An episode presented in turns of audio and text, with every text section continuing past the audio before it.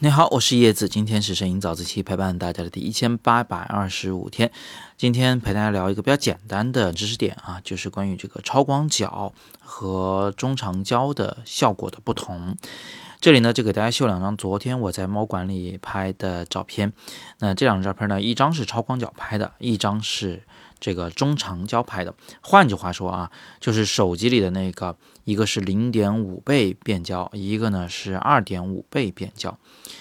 手机的一倍变焦就是一个标准的广角，那所以零点五倍变焦就是个超广角，就是你们见到的这张大头的眼睛也很大的吐舌头的猫的照片。这张照片里边，这个头巨大无比，眼睛也很大，舌头甚至就跟这个小爪爪一样大了，所以这肯定是有一个比较明显、比较严重的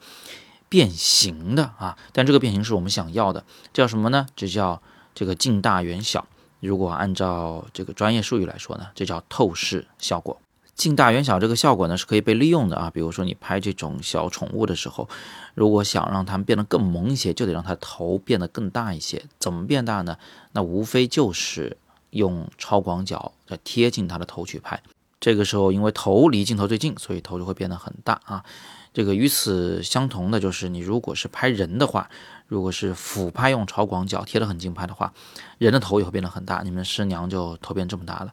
然后如果我是蹲低再拍你们师娘的话，她的腿就会变得特别长啊，因为超广角镜头里近大远小的透视效果特别明显，所以脚离镜头近，那脚就会变得比上半身要长太多了。那与之相反的呢，就是哎这个长焦效果，但是我的手机里没有长焦，只有一个中长焦，是那个二点五倍变焦。二点五倍变焦变了以后呢，相当于是我算了一下啊，大概是七十毫米左右的这个中长焦焦段。所以在中长焦的焦段里面，我们看到的事件呢就会相对比较扁平，嗯，没有那么明显的这个近大远小的效果。但是它就带来另一个好处是非常显而易见的，就这个画面里面。事物是很少的，那画面很简洁，周围的杂物呢不容易被拍进去。这两只猫是一只猫啊，就是你们前面看那个大头萌的吐舌头的和后边这一只是一只猫，但是在超广角和长焦里面啊，你们可以看到它的这个形态变化很大。我再重复一次，超广角里近大远小很明显，头很大；而在中长焦里面，它是扁平的啊，它是一滩肉饼摊在地上的。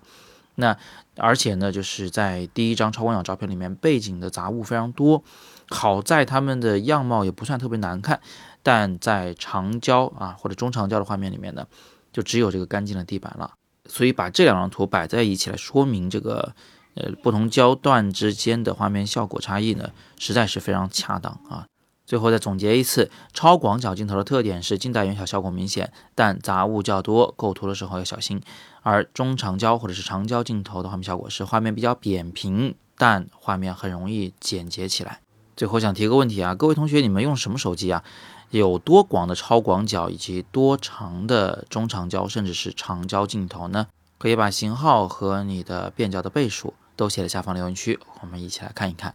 那么今天呢是摄影早自习陪伴大家的第一千八百二十五天，我是叶子，每天早上六点半，微信公众号“摄影早自习”，不见不散。